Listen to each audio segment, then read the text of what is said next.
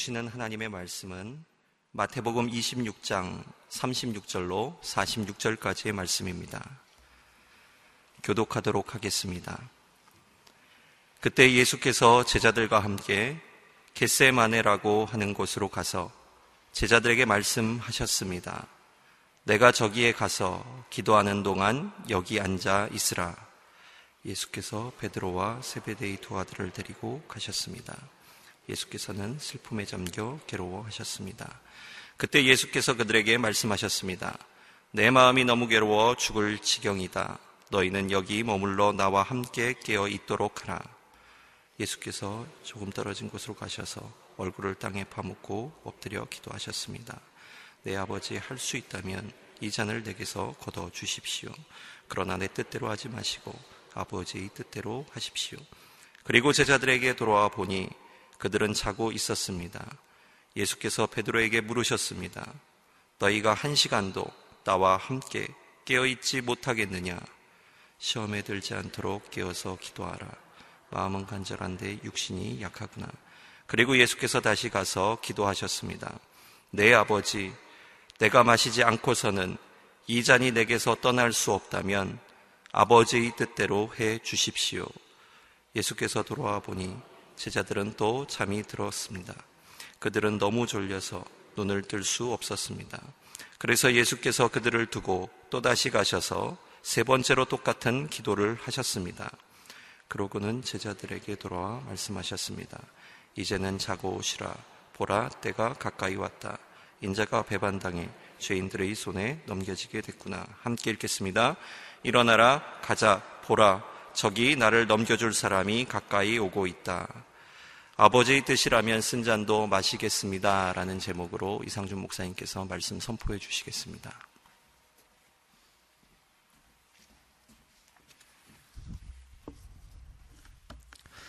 고난주간 목요일 말씀입니다. 마태복음 26장 36절 말씀 한번 같이 읽어보겠습니다. 시작.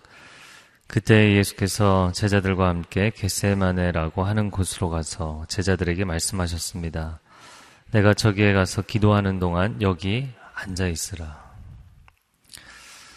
아, 순환주간 목요일 밤에 제자들과 만찬을 하신 이후에 겟세마네라는 동산으로 가십니다. 예루살렘 동편 언덕에 있는 동산입니다. 어, 성으로부터 1.2km 떨어져 있는 예, 곳에 있는 이 겟세마네라는 동산, 예수님이 예루살렘 동편 언덕에 자주 제자들과 가셨죠. 겟세마네라는 곳의 이름은 기름 짜는 곳입니다. 그래서 어, 올리브 어, 기름을 짜는 올리브 나무 열매를 수확해서 그곳에서 기름 짜는 틀이 있었던 것이죠. 아, 그곳에서 정말 아, 그 이름의 뜻처럼 예수님의 심령이 으깨어지고 그리고 하나님 앞에 중심을 쏟아놓는 기도를 하는 그런 장면을 보게 됩니다. 제자들에게 뭐라고 말씀하시냐면 내가 저기에 가서 기도하는 동안 여기 앉아 있으라. 아, 그래서 대부분의 제자들을 그곳에 남겨두시고 이제 멀찍이 안으로 들어가셔서 홀로 기도를 하시죠. 아, 제자들을 예수님이 사랑하실 때 끝까지 사랑하셨다. 이렇게 요한복음이 말씀합니다. 제자들을 끝까지 곁에 두시고 사랑하셨고 그들에게 중요한 영적인 교훈들을 남기셨지만 그러나 이 마지막 사명을 감당하는 데 있어서는 하나님 앞에 홀로 나아가 기도하셨어요. 아, 기도는 홀로 하나님을 대면하는 시간입니다. 그 시간이 음, 매우 무척 외로울지라도 어, 하나님을 일대일로 대면하는 시간입니다. 로뎀나무 아래 엘리야가 아, 내가 이제 그만 끝내고 싶습니다. 그렇게 이야기할 때 하나님께서 그를 어, 하나님의 산 호랩으로 부르셔서 일대일로 하나님 앞에 대면하는 가운데 하나님께서 그에게 말씀하시죠. 아, 그 시대에 바알에게 무릎을 꿇지 않은 7천인이 있지만 사람들을 통해서가 아니라 사람들과의 만남을 통해서가 아니라 하나님과의 일대일의 대면을 통해서 예, 그의 인생의 방향을 정하시고 사명을 감당하게 하시죠. 하나님께서 여러분에게 주시는 어, 여러분 각자에게 주시는 분명한 인생의 방향, 과 사명, 어, 하나님과의 그 대면의 자리에서 어, 홀로 하나님 앞에 나아가는 자리에서 어, 주의 음성을 들을 수 있기를 축복합니다. 37절 말씀에 예수께서 베드로와 세베대의 두 아들을 데리고 가셨습니다. 예수께서는 슬픔에 잠겨 괴로워하셨습니다. 어, 다른 아홉 명의 제자들을 첫 번째 지점에 남겨두시고 그리고 베드로와 세베대의 두 아들 야고보와 요한 세 명의 수제자를 데리고 또 더 들어가십니다.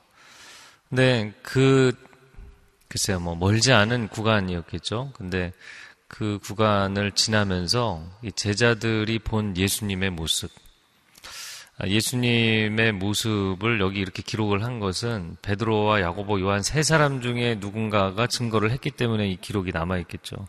다른 제자들은 뒤에 남아 있었기 때문에 알 수가 없는 것인데 이 장면은 아, 글쎄 그 어두운 밤에 아, 엷은 빛 가운데 그 예수님의 보이는 옆모습, 뒷모습 그 모습을 통해서 어, 제자들이 느꼈다 이렇게 보입니다. 근데 예수님이 슬픔에 잠겨 괴로워하셨다 이렇게 되어 있어요. 예수님이 슬픔에 잠겼다.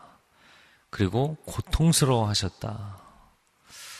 아, 예수님이 지금 엎드려서 기도를 하면서 어, 안에 있는 그 어떤 감정을 하나님 앞에 쏟아놓은 상태가 아닙니다. 그냥 걸어가시는데 아홉 명의 제자들을 남겨두고 그리고 이 문제를 놓고 하나님 앞에 기도하러 기도를 시작도 아직 하지 않았는데 기도하러 가시는 그 모습에서 슬픔에 잠겨 괴로워하셨다. 이렇게 이야기를 하고 있습니다. 예수님 들 성령 충만하셨지만 인간의 몸을 입으셨고 인간의 감정을 갖고 계셨죠. 그 예수님도 십자가 앞에서는 길, 깊은 슬픔과 괴로움을 느끼셨다는 거예요. 어, 물론 예수님이 십자가를 지시고는 또 다른 정서적인 또 어, 영적인 그런 고통들을 느끼셨죠.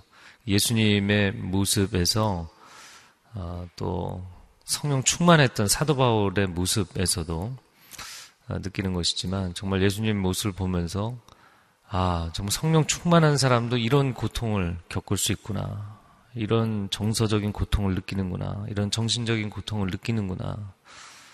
그래서 우리가 정말 하나님의 사람으로 살아가지만 하나님 앞에 내 인생을 온전히 구별해서 살아가도 아, 이렇게 정서적으로 힘들 때가 있구나. 그런 것을 보게 됩니다. 아, 38절에 근데 예수님이 더 놀라운 이야기를 하시죠.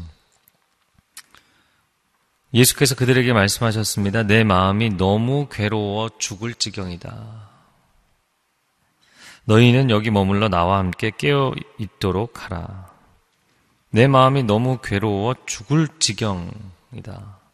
이 괴로움의 정도가 어느 정도냐면 이 괴로움으로 인해서 사람이 죽을 만큼 아, 제가 어제도 이렇게 쭉 몇몇 그 동역자들에게 어, 너무 스트레스 받지 마세요. 스트레스 받는 게 사람한테 제일 안 좋거든요. 예, 물론 여러 가지 과중한 업무도 있고 뭐 인간관계 힘든 것도 있겠지만 여러분 스트레스 받지 않고 사시기를 바랍니다. 네, 스트레스 받으면 사람이 이렇게 몸에 몸에 바로 증상으로 나타나잖아요. 뭐 위장 장애를 어, 불러오기도 하고 여러 가지 신체 기능을 저하시키죠. 이제 그게 아주 심하면 정말 죽을 지경이 되는 것입니다. 죽을 지경이 되죠. 예수님이 이 괴로움의 정도가 죽을 지경이었다. 근데 저는 이 고백을 보면서 어 이거 너무 충격적이다 이렇게 생각했던 것은 첫 번째는 예수님도 예수님도 그러셨구나. 예수님도 그러실 때가 있었구나. 어, 주님, 내가 죽을 것 같은데 왜 도대체 나를 이해를 안 해주십니까? 주님이 아시죠? 주님이 그걸 경험하셨어요. 두 번째로, 어, 놀랍다고 생각되는 것은 예수님이 정말 솔직하시다. 그 예수님이 이제 이 십자가의 사건 지나고 승천하시면 영광의 그리스도, 영원한 그리스도의 자리로 돌아가시는 것인데 굳이 이런 대사 안 하셔도 되는데 아, 이런 대사를 어떻게 보면은 연약함을 드러내는 부끄러운 대사일 수도 있죠. 그런데 정말 솔직하시다. 그런 느낌을 받았어요. 하나님 앞에 나아가서 하나님과 대면해서 그 하나님과의 관계에서 해결을 해야 되는 문제라는 것을 너무나 잘 알고 있죠. 그러나 당신이 느끼시는 고통에 대해서 그 세 명의 수 제자들에게 아주 솔직하게 얘기하시는 이런 장면을 보게 됩니다. 어, 가끔 인생에 정말 특별한 고난의 시간을 지나가고 있는 분들은 사람들에게 다 이해를 받을 수가 없어요. 그 사람들에게 다 설명할 길도 없고, 어, 그래서 때로는 순모임에 나가서 이 나눔을 해야 되는데 나누기가 어려운 거예요. 그런 얘기를 하면 사람들이 알아듣지 못해요.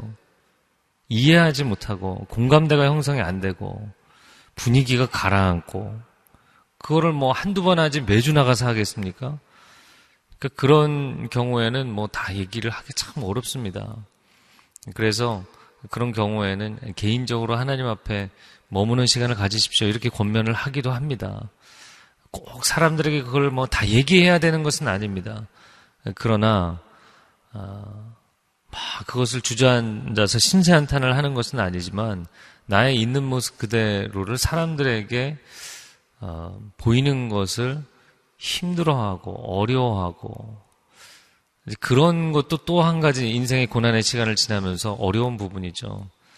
어, 예수님 안에 어, 이런 정직함과 솔직함, 자유함이 있으셨어요. 예수님의 내면, 예수님의 인격에 대한 부분입니다. 너무 괴로워 죽을 지경이다. 그리고 그 다음 말씀이 또 주목할 만한 말씀입니다. 너희는 여기 머물러 나와 함께 깨어 있도록 하라. 아홉 명의 제자들에게는 이 요청을 하지 않으셨어요. 그런데 세 명의 수제자에게는 이 요청을 하셨어요. 그왜 그러셨을까? 그런데 그 결과가 어떻게 됐습니까? 이 세 명이 콜콜 잘 잤어요. 그러니까 결국에는 도움이 안 될 거를 예수님도 아시는 거잖아요. 그럼에도 불구하고 왜 그 얘기를 하셨을까? 제자들을 어, 심리적으로, 심정적으로 의지하고자 하는 마음이 예수님에게도 있었구나. 또 한 가지는 정말 그들을 끝까지 곁에 두시고자 하는 그 사랑의 마음. 예. 한국 사람들은 좀 특이한 거 있잖아요. 뭐 미국에서도 그런지는 모르겠지만 손잡고 가지는 않는데 어, 우리나라 문화는 동성 간에도 손잡고 많이 다니니까 어, 손잡고 같이 화장실 가고 손잡고 쉬는 시간에 화장실 같이 가는 사람들 제일 친한 거잖아요. 예. 손잡고 식당 가고 예수님이 이 제자들을 아, 심정적으로 사랑하고 또 의지하는 마음도 있으셨구나. 물론 그들이 도움이 안 될 것은 알고 계셨겠지만 아, 이런 예수님의 여러 가지 면면을 보게 됩니다. 아, 우리도 인생을 살아가면서 정말 죽을 것 같은 숨이 차고 다리에 힘이 풀리고 어, 주저앉을 것 같은 그런 순간들이 있습니다. 그때 우리가 어떻게 해야 되는가? 예수님의 게세만의 동산 기도를 통해서 우리에게 영적인 안목을 열어주시기를 축복합니다. 39절 말씀을 같이 읽겠습니다. 시작. 예수께서 조금 떨어진 곳으로 가셔서 얼굴을 땅에 파묻고 엎드려 기도하셨습니다. 내 아버지, 할 수 있다면 이 잔을 내게서 거두어 주십시오. 그러나 내 뜻대로 하지 마시고 아버지의 뜻대로 하십시오. 예수님이 게세마네 동산에서 간절한 첫 번째 기도를 올려드립니다. 근데 그 기도를 드릴 때 얼굴을 땅에 파묻고 엎드려 기도하셨다. 이 시편에 보면 성소에 서서 손을 들고 하나님을 찬양하고 기도하는 모습. 그래서 유태인들의 특징적인 이 두 가지 기도의 모습은 서서 성소를 향하여 손을 들고 그 또 한 가지는 엎드려 얼굴을 땅에 파묻고 갈멜산의 놀라운 승리 이후에 엘리야가 하나님 앞에 비를 구하는 기도를 할 때 얼굴을 무릎 사이에 파묻고 기도를 하죠. 자세. 간절한 간구의 기도. 간절한 간구의 기도를 하는 모습입니다. 그래서 어, 내용과 형식은 함께 가는 것이잖아요. 아, 뭘 그렇게 손을 들어야 됩니까? 무슨 그렇게 엎드려야 됩니까? 라고 얘기하시는 분들도 있지만 형식은 내용과 함께 가는 것입니다. 네. 양식집 인테리어와 분식집 인테리어, 한식집 인테리어는 같을 수가 없어요. 내용과 형식은 함께 가게 되어 있어요. 우리가 하나님 앞에 우리 중심을 쏟아 놓을 때, 정말 간구의 기도를 아, 쏟아 놓을 때, 그때 엎드려서 기도하는 것이죠. 그 엎드려 기도하신 기도의 내용이 내 아버지 할 수 있다면 이 잔을 내게서 거둬 주십시오. 할 수만 있다면 이 잔을 좀 거둬가 주시면 좋겠습니다. 아, 이 잔을 받지 않았으면 좋겠습니다.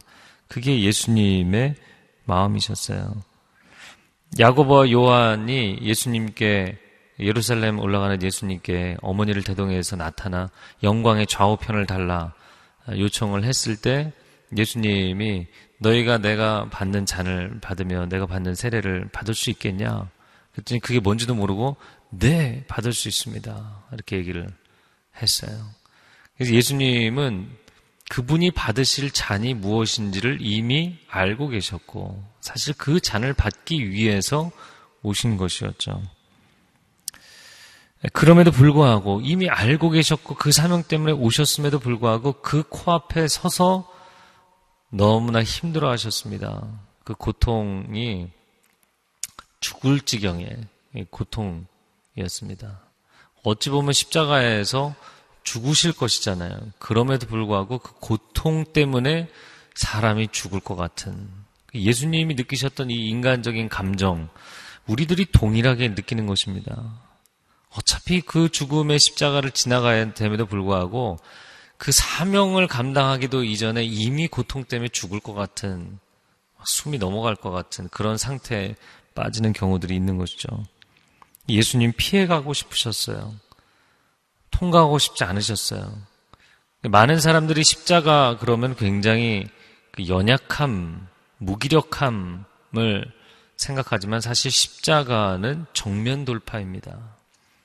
도망가지 않는 거예요. 피해가지 않는 거예요. 하나님 주신 사명에 대해서, 하나님이 주신 부르심의 자리에 대해서, 내가 감당해야 될 것에 대해서 내려놓지 않는, 포기하지 않는 거예요. 정면으로 걸어 들어가는 것이죠. 마치 골리앗 앞에 다윗이 서는 것 같은 담대함입니다. 담대함. 예수님이 처음에 이 마음은 피해가고 싶으셨다. 그러나 그 다음 기도하시기를 내 뜻대로 하지 마시고 아버지의 뜻대로 하십시오. 여러분, 십자가 고난을 기뻐할 사람은 사실 아무도 없습니다. 인간적으로는, 기본 인간의 정서로는 십자가를 달가워할 사람은 아무도 없다는 거예요. 그러나 아버지의 뜻이기 때문에 받는 것이죠. 근데 이 아버지의 뜻이기 때문에 받는 건 머리로는 아는데 참 이 정서적으로, 감정적으로는 힘든 것이죠. 어, 그래서 눈에는 슬픔의 눈물이, 고통의 눈물이 고여 있고, 온몸에 그 통증을 느끼면서, 오장육부의 그 통증을, 고통을 느끼면서, 그럼에도 불구하고 입술로는 그런 아버지의 뜻이 이루어지기를 원합니다. 이 고백을 하는 상태, 이 고백의 기도를 드리는 것, 이게 게세만의 기도의 첫 번째 기도의 장면입니다. 사실 왜 이런 고난을 주시는지 예수님은 알고 계셨죠. 사람들은 어, 이런 상황에 처했을 때 왜 이런 고난을 주십니까? 이해할 수 없는 경우들이 있죠. 그러나 중요한 것은 아버지의 뜻은 선하고 아버지의 뜻이 선한 것은 아버지께서 선하시기 때문에 네. 저를 한번 따라해보세요. 하나님은 선하십니다. 시편에는 하나님의 선하심을 맛보아 알지어다. 하나님의 선하심을 정말 음식의 맛을 보아 아는 것처럼 당신이 분명하게 실제적으로 알고 있습니까? 그걸 알아야 합니다. 이렇게 권면하고 있거든요. God is good. 하나님은 선하시다. 라는 이 기본 명제를 사람들이 얼마나 맛보지 못했는지 몰라요. 그래서 그게 없기 때문에 하나님의 뜻이 선하다는 것에 대한 신뢰가 없고 하나님의 뜻이 선하다는 신뢰가 없기 때문에 이 존재 전체에 임하는 이 극한 고통의 시간을 감당하지 못하고 이제 도망가는 거죠. 십자가를 버리고 내팽개치고 도망가는 경우들이 많이 생기는 거예요. 예수님이 죽을 만큼 힘드셨고 그리고 그 사명 때문에 오시고 그 사명이 뭔지를 아시면서도 거둬달라고 할 정도로 힘드셨지만 그러나 아버지를 향한 신뢰, 믿음. 그래서 믿음은 매우 중요합니다. 믿음이 있는 어, 그삶 가운데 하나님께서 견고함을 주시죠. 예, 견고한 걸음을 주시는 거예요. 40절 말씀 같이 읽어보겠습니다. 시작. 그리고 제자들에게 돌아와 보니 그들은 자고 있었습니다. 예수께서 베드로에게 물으셨습니다. 너희가 한 시간도 나와 함께 깨어 있지 못하겠느냐? 한 시간 물론 뭐 정말 어, 한 시간 동안 기도하셨다는 것인가? 그것에 대해서는 해석에 대해, 뭐, 대해 학자들마다 분분하지만 어, 예수님이 얼마나 오랜 시간 몸부림 가운데 기도를 하셨는지를 보여주는 장면입니다. 누가복음 22장 44절에 보면 땀이 핏방울이 되었다. 땀이 흐르는데 피가 같이 섞여서 나오는 그런 예수님의 아주 그 중심을 쏟아놓는 어, 예수님이 엎드려서 온통 정말 이 몸과 마음의 진액을 빼어내는 그런 기도를 하신 것이죠. 그럼에도 불구하고 제자들은 전혀 그런 예수님에 대해서 조금 떨어진 곳에서 기도하셨는데 그런 예수님 정말 바닥에서 구르는 것 같은 그런 고통의 기도를 하시는 예수님 보면서도 그들은 자고 있었다는 거예요. 그래서 이거는 뭐 영적으로 깨어있지 않다고 해도 그래도 예수님과 이 수제자들의 관계는 특별한 관계잖아요. 그래서 저는 이 장면을 보면서 잘 자고 있는 새 제자. 옆에서 사람이 아무리 고통이 있어도 사람은 자기가 당면한 문제가 가장 중요한 문제더라고요. 자기 문제가 가장 커 보이고 이 졸음의 문제를 감당할 수가 없었어요. 내게 오는 옆에 사람이 고통스러워하고 있음에도 불구하고 내게 있는 이 피로감, 인생의 고단함, 그 순간을 이기지 못하고 예, 자고 있었던 제자들을 보게 됩니다. 예수님이 41절에 어, 이렇게 이어서 말씀하십니다. 시험에 들지 않도록 깨어서 기도하라. 마음은 간절한데 육신이 약하구나. 그래서 우리가 많이 인용하죠. 예. 예, 마음은 원이로되 육신이 약하도다. 이건 주님이 우리를 위로하실 때 하시는 말씀이에요. 여러분이 쓰는 대사가 아닙니다. 본인이 못한 것에 대해서 핑계를 대기 위해서 이 대사 너무 자주 쓰시면 안 돼요. 예수님이 우리를 보시면서 아유 참 안타깝다 그런 마음으로 하신 대사입니다. 그런데 예수님께서 41절에 시험에 들지 않도록 깨어서 기도하라.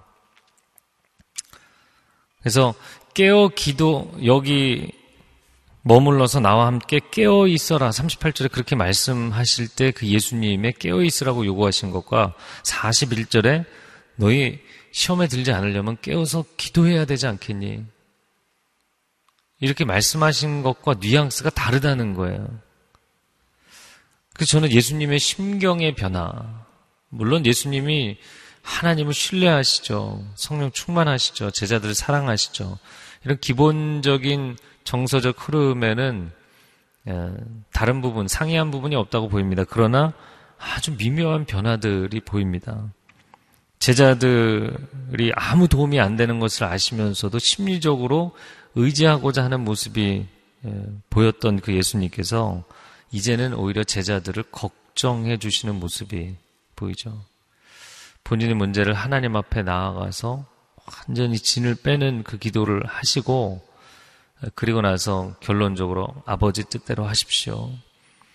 이 기도를 드리고 나서 일어서서 1라운드를 끝내시고 돌아와서 제자들을 대하시는 예수님은 벌써 상당히 많이 의연해 계셨어요. 네. 너희도 시험에 들지 않으려면 깨워서 기도해야 되지 않겠니? 이 제자들을 걱정해 주시는 예수님의 모습을 봅니다. 아, 인생에 시험이 온다고 해서 다 시험에 드는 것 아니고 유혹이 온다고 해서 다 유혹에 빠지는 것이 아닙니다. 어떤 사람들은 아, 본인이 잘못한 것에 대해서 그런 상황 논리로 설명하고자 하는 게 있죠. 물론 내적인 상처 그리고 그 상처에 대한 치유를 아, 논할 때는 상황에 대한 설명이 필요합니다. 그러나 영적으로 보자면 우리가 깨어서 기도하면 시험에 들지 않습니다. 영적으로 깨어 있으면. 그래서 예수님이, 예수님이 아주 쉽게, 아주 심플하게 십자가를 지신 게 아니라는 걸 오늘 장면에서 예수님과 같이 성령 충만하신 분도 아버지의 뜻을 명확하게 알고 계심에도 불구하고, 고난의 이유를 알매도 불구하고, 인생의 고통이라는 것이, 고난이라는 것이 얼마나 힘들 수 있는지를 보여주시고 있어요. 그러나 예수님은 시험에 들지 않으셨어요. 도망가지 않으셨어요. 하나님이 기뻐하시지 않는 선택을 하지 않으셨어요. 제가 늘 자주 나누는 메시지입니다. 전쟁은 전쟁이 터지고 나서 준비하는 것이 아니라 평화의 때 준비하는 것입니다. 물론 전쟁하려고 군수물자 쌓아두는 나라도 있지만 평화를 유지하기 위해서 준비하는 거예요. 여러분, 영적으로 깨어서 늘 기도하는 삶이 되기를 바랍니다. 그래야만 시험에 들지 않는다. 42절에 42절 말씀 같이 읽어볼까요? 시작. 그리고 예수께서 다시 가서 기도하셨습니다. 내 아버지, 내가 마시지 않고서는 이 잔이 내게서 떠날 수 없다면 아버지의 뜻대로 해주십시오. 제가 어제 사복음서를 이렇게 다 비교해서 본문을 보았습니다. 근데 다른 이제 복음서는 두 번째, 세 번째 동일하게 기도하셨다 이렇게 표현한 본문도 있고 어, 한 번의 기도로 세 번의 기도를 대신한 그런 장면도 있고 어, 예수님께서 그 겟세만의 동산에서 사복음서 전체 대조본문을 비교해 보면 겟세만의 동산에서 세 번 기도하신 것입니다. 세 번 기도하셨는데 그 미묘한 차이를 보여주는 게 마태복음이에요. 그래서 오늘 본문을 참 잘 선택했다. 편집장께서 그런 생각을 했어요. 42절에 보면 내가 마시지 않고서는 이 잔이 내게서 떠날 수 없다면 벌써 이 대사는 받아들일 마음이에요. 첫 번째 기도를 할 때의 도입 부분과는 완전히 달라요. 다른 기도를 하신 거예요. 물론 같은 기도를 하셨지만 다른 기도를 하신 거예요. 이게 보이시죠? 네. 할렐루야. 보이시잖아요. 그렇죠? 첫 번째 기도에서는 가능하면 거두어 주십시오라고 기도하셨어요. 두 번째 기도에서는 내가 해야 한다면 하겠습니다. 라는 기도로 바뀌셨어요. 아, 그러면서 마무리를 또 동일하게 아버지의 뜻대로 해 주십시오. 그리고 표현 자체도 자체도 내 뜻이라는 표현 자체는 아예 빠졌어요. 그러니까 내 뜻은 내려놓은 거예요. 첫 번째 기도에서. 그래서 내 뜻대로 하지 마옵시고는 내 뜻을 지금 내려놓느라고 이 마음에 정서적으로 결단하고 힘든 그 부분들이 수반되어 있는 표현이잖아요. 그런데 그것을 이미 1라운드 기도에서 내려놨기 때문에 두 번째 기도에서는 그냥 바로 아버지의 뜻대로 하십시오. 내가 해야 한다면 하겠습니다. 아버지의 뜻대로 하십시오. 라고 기도하셨어요. 여러분, 기도는 내 뜻을 하나님께 관철시키는 것이 아니라 하나님의 뜻을 받아들이는 과정입니다. 기도는 하나님을 설득하는 것이 아니라 하나님께 설득당하는 것입니다. 그래서 어, 작정 기도를 하는 사람이 처음에는 막 강한 의지를 가지고 하나님을 내가 설득해 보겠다 이렇게 시작을 했다가 나중에는 하나님께 설득당하고 끝나죠. 아, 하나님의 마음을 움직이는 것이 기도가 아니라 나의 마음이 움직이게 되는 것이 기도입니다. 하나님 보좌까지 흔들어서 내가 원하는 선물 바구니가 떨어지기를 원하지 마세요. 하나님 보좌는 고정돼 있어야 돼요. 내가 흔들려야죠. 내가 그분의 뜻을 받아들일 수 있는 마음 상태로 변해야 되는 것이죠. 예수님의 겟세만의 동산의 이 마태복음 26장의 기도가 참 많은 이 짧은 본문 안에 많은 것을 보여줍니다. 정말 성령 충만한데도 이런 모습, 이런 인간적인 부분들을 다 느끼는 거구나. 내가 특별히 연약해서 내가 뭐 비정상이어서 내가 신앙이 안 좋아서가 아닌 부분들도 있구나. 예수님도 이렇게 힘드셨구나. 이런 것들을 보는 부분. 그러나 그 마지막 순간에 깨어서 기도하셨기 때문에 일어나는 예수님의 심경의 변화를 보게 됩니다. 43절에 예수께서 돌아와 보니 제자들은 또 잠이 들어 있었습니다. 또 잔다. 영적인 수면 상태. 물론 육적으로도 수면 상태지만 영적으로도 수면 상태. 영적인 무방비 상태. 여러분, 바빠도 잠이 부족해도 깨어서 기도하시기 바랍니다. 아, 그런 부담스러운 얘기를 하다니. 어떤 사람들은 이제 어, 잠이 부족해서 제가 새벽 예배 못 나옵니다. 이렇게 얘기를 하세요. 물론 저도 제가 목사가 아니었으면 그렇게 얘기했을 것 같아요. 뉴욕 갔다 오고서 어, 하여튼 잠을 거의 못 잔 날이 벌써 한 4일째 된 것 같아요. 뭐가 계속 스케줄이 많아서 그래서 제가 생각하면서 어, 진짜 고난 주간이다 이런 생각하고 있는데 그 어제 수요 오전 여성 예배 설교하면서는 기운이 없어서 조용조용 얘기하고 있는 거거든요. 예, 근데 조용조용 얘기하니까 은혜가 된다. 이렇게 어떤 분이 얘기하시더라고요. 역시 내가 죽어야 은혜가 되는구나. 여러분, 처리할 일이 많아도, 공부할 게 많아도, 인생에 고민할 게 많아도, 잠이 부족해도 깨어서 기도하셔야 됩니다. 비라이벨스가 바쁘기 때문에 기도합니다. 내가 바빠서 더 기도합니다. 그런 책을 썼어요. 여러분, 우리 인생에 이 감당할 수 없는 이 문제들을 놓고 그냥 주저앉아서 기도도 못하고 있으면 무너집니다. 네, 정말 무너집니다. 그리고 부르심의 자리, 사명의 자리 도망가게 됩니다. 아, 그래서 이렇게 나와서 새벽에 여러분 가운데도 제가 사실 압니다. 거의 잠 못 자고 나오시는 분들이 있어요. 이렇게 몇몇 제가 다는 모르지만 아, 내가 하나님 앞에 영적으로 깨어 있는 이 자리를 지키지 않으면 내가 인생의 걸음을 온전히 갈 수 없다는 것을 알기 때문에 또 이것이 사명의 자리이기 때문에 계속 그렇게 아, 나오시는 분들이 있어요. 참 놀라운 건 사람이 근심, 고통, 걱정 가운데 하루에 10시간, 12시간을 자도요, 몸이 뭐 엉망인 사람들이 있고요. 예, 2시간, 3시간을 자도 영적으로 깨어있기 때문에, 예, 영적으로 또 실제로 삶에 있어서도 선순환으로 하나님이 이 영적 주도권을 바꿔주시는 경우들이 있어요. 여러분 승리하는 삶이 되기를 바랍니다. 일단 영적 주도권을 가지셔야 돼요. 물론 잠도 많이 주무셔야 돼요. 뭐 계속 그렇게 사시면 안 됩니다. 아, 제자들을 보시면서 그들이 또 잠에 들어 있는 모습을 봅니다. 44절 그래서 예수께서 그들을 두고 또다시 가셔서 세 번째로 똑같은 기도를 하셨습니다. 세 번째 기도는 내용도 나오지 않았어요. 네, 내용조차 나오지 않은 이유가 무엇일까요? 예수님이 가볍게 기도하셨어요. 네. 정말 힘들이지 않고 이 세 번째 기도는 하신 겁니다. 어, 여러분 책도 처음 쭉 읽을 때는 내용을 처음 대하는 것이기 때문에 정독을 하고 시간이 많이 걸리잖아요. 두 번째 똑같은 내용을 읽을 때, 세 번째 똑같은 내용을 읽을 때 훨씬 수월해지죠.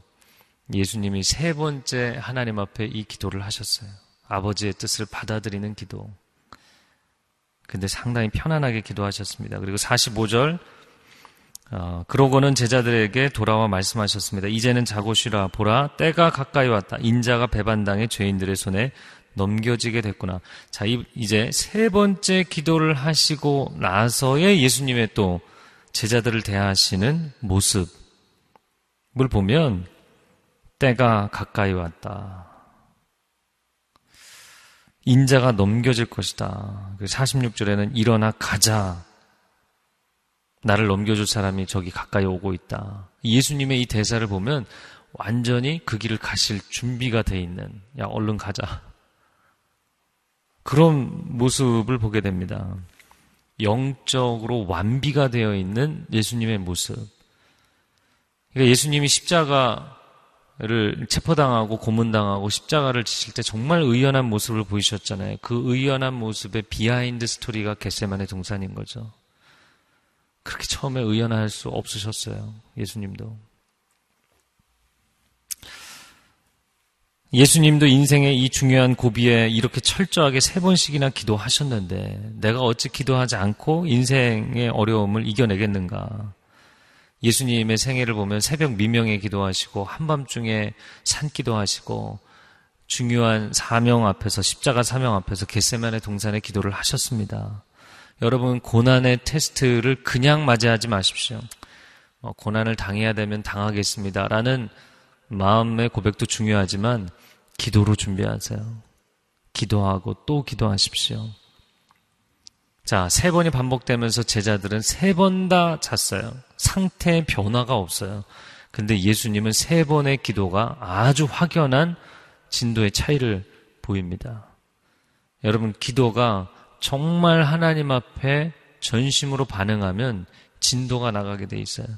예수님 보여주신 모습입니다. 저는 오늘 이 말씀을 보면서 예수님께서 받아들이시고 나서는 편안해지셨다고요. 슬픔에 잠겨 괴로워하지 않으셨어요. 굉장히 의연해지셨어요. 제자들을 걱정해 주시기도 했어요. 마지막에는 그래 이제 좀 쉬어라 가서 이렇게 얘기하실 정도로 여유가 생기셨어요. 이 예수님의 모습. 근데 여러분 아십니까? 아, 저는 예수님의 모습에서 아, 죽기를 결정한 사람의 평안함을 봅니다. 아, 저는 뭐 제 자신이 자살 충동을 청소년 시기에 많이 겪어서도 느낀 것이고 또 그런 심리 상태에 있는 사람들을 상담하면서도 실제 자살에 대한 그 상담 심리에서 이야기하는 것입니다. 아, 나 죽을 거야. 그러고 막 협박하면서 상담 안 해주면 죽겠다. 막 도와주지 않으면 죽겠다. 이런 분들도 있거든요. 근데 죽겠다고 얘기하고 죽는 분은 거의 없어요. 사실. 이 우울증, 조울증에 시달리다가 아, 내가 정말 생, 생을 내려놔야지 결정하면 사람이 갑자기 얼굴이 환해집니다. 편안해집니다. 왜? 이제 인생의 고통을 내려놓게 됐기 때문에. 그래서 우울증이나 조울증에 빠진 사람이 갑자기 얼굴이 좋아 보이면 조심해야 되는 거예요. 그때 옆에서 붙잡아줘야 되는 거거든요. 이게 마음에 본인이 진짜 솔루션이라고 해답이라고 생각한 거를 딱 잡은 게 죽음이기 때문에 그걸 잡는 순간 세상의 상황이 어떠하든 상관없이 평안해지게 돼 있어요. 제가 지금 부정적인 케이스를 예를 든 겁니다. 사도 바울이 빌립보서 1장 20절 21절에 지금도 담대하게 원하는 것은 살든지 죽든지 내 몸을 통해서 그리스도가 위대하게 되시는 것입니다. 이는 내게 사는 것이 그리스도니 죽는 것도 유익하기 때문에 죽는 것도 내게 문제가 되지 않기 때문에 사람이 죽음을 결단하면 평안해져요. 지금 예수님의 경우에는 사명을 받아들이시기 위해서 죽음을 결단하셨잖아요. 예수님이 평안해지셨어요. 이 태풍이 다 지나가고 아주 고요한 호수의 이 수면이 잔잔해지셨어요. 여러분, 어, 우울해져서 죽음을 결단하라는 얘기 절대로 아닙니다. 저희 설교를 오해하지 마세요. 여러분, 정말 하나님이 주시는 이 고난의 십자가, 사명의 십자가를 받아들이고 내가 죽고 내 안에 그리스도만이 사시는 이 고백, 이 결단을 하고 나면 누구도 여러분을 흔들어 놓지 못합니다. 누구도 여러분 마음에 있는 평안을 빼앗아 가지 못합니다. 정말 이 세상을 뛰어넘는 평안을 갖게 돼 있어요. 할렐루야.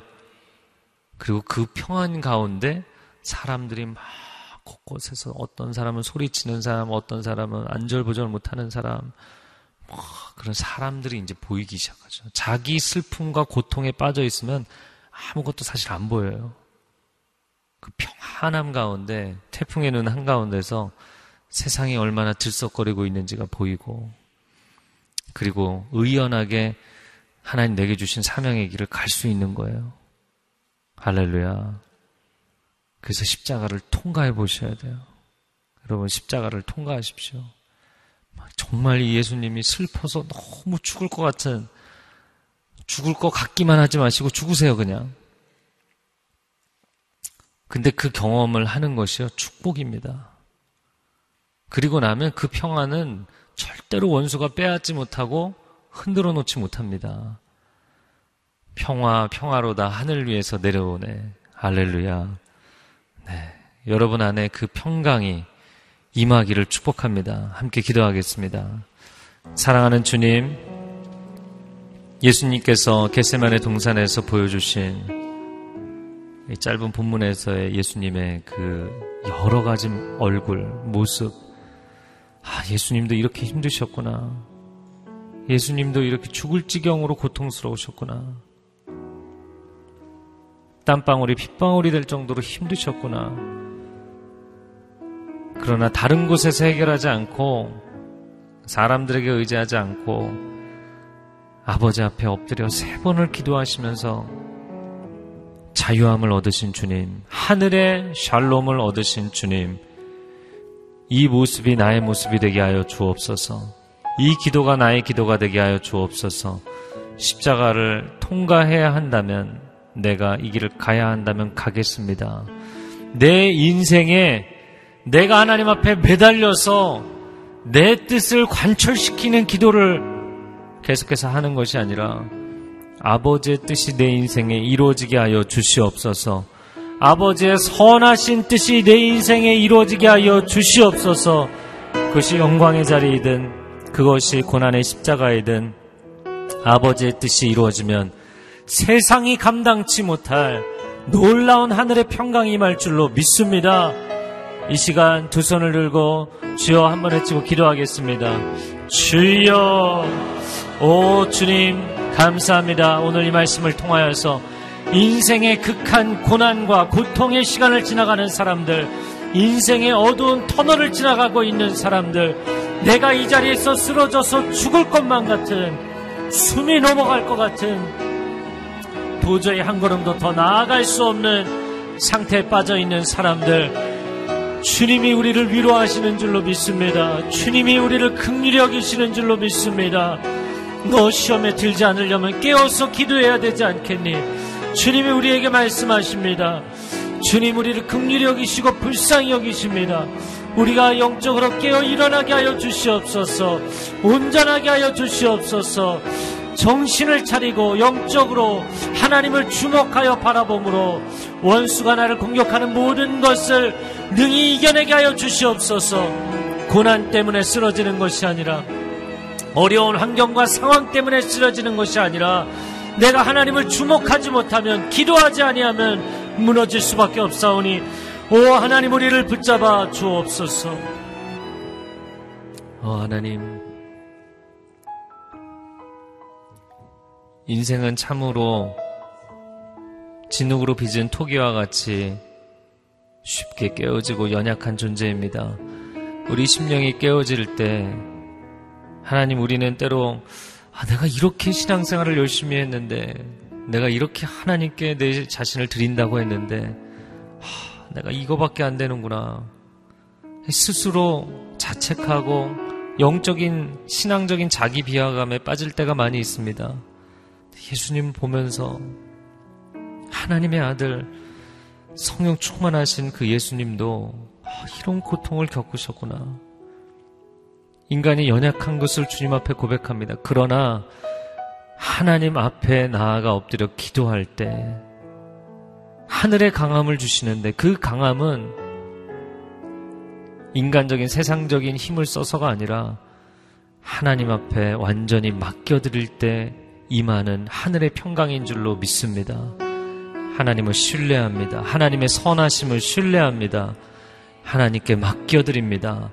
하나님 비로소 우리의 마음 가운데 하늘의 평강이 임하게 하여 주시옵소서 그 가운데 분명하게 세상이 보이고 사람들이 분별되고 평강 가운데 의연함 가운데 사명의 길을 갈 수 있는 하나님의 사람들 되게 하여 주시옵소서.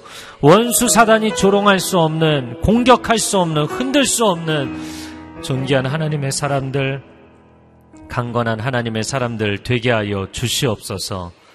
이제는 우리 주 예수 그리스도의 은혜와 하나님 아버지의 극진하신 사랑하심과 성령의 교통하심이 오늘 이 게세만의 동산의 기도를 통해 주님의 마음을 알게 되고 그 주님의 기도를 배우기를 소원하는 하나님의 백성들 위해 이제로부터 영원토록 함께하여 주시기를 간절히 축원하옵나이다. 아멘. 하나님 앞에 중심을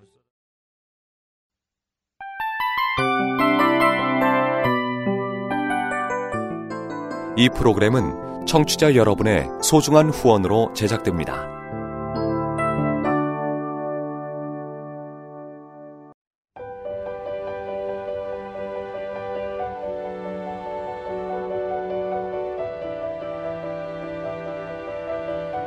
세상에는 수많은 교회들이 있지만 더 깊이 있는 말씀 강해를 찾기 위해 크기로만 교회를 선정하지 않습니다. 보다 좋은 영적 콘텐츠를 더 많이 나누기 위해 방송비를 받지 않습니다. 1년 365일 복음만 전하고 싶어서 우리는 광고를 하지 않습니다. 온누리의 복음을 땅끝까지 CGN TV와 함께 땅끝 성교사가 되주세요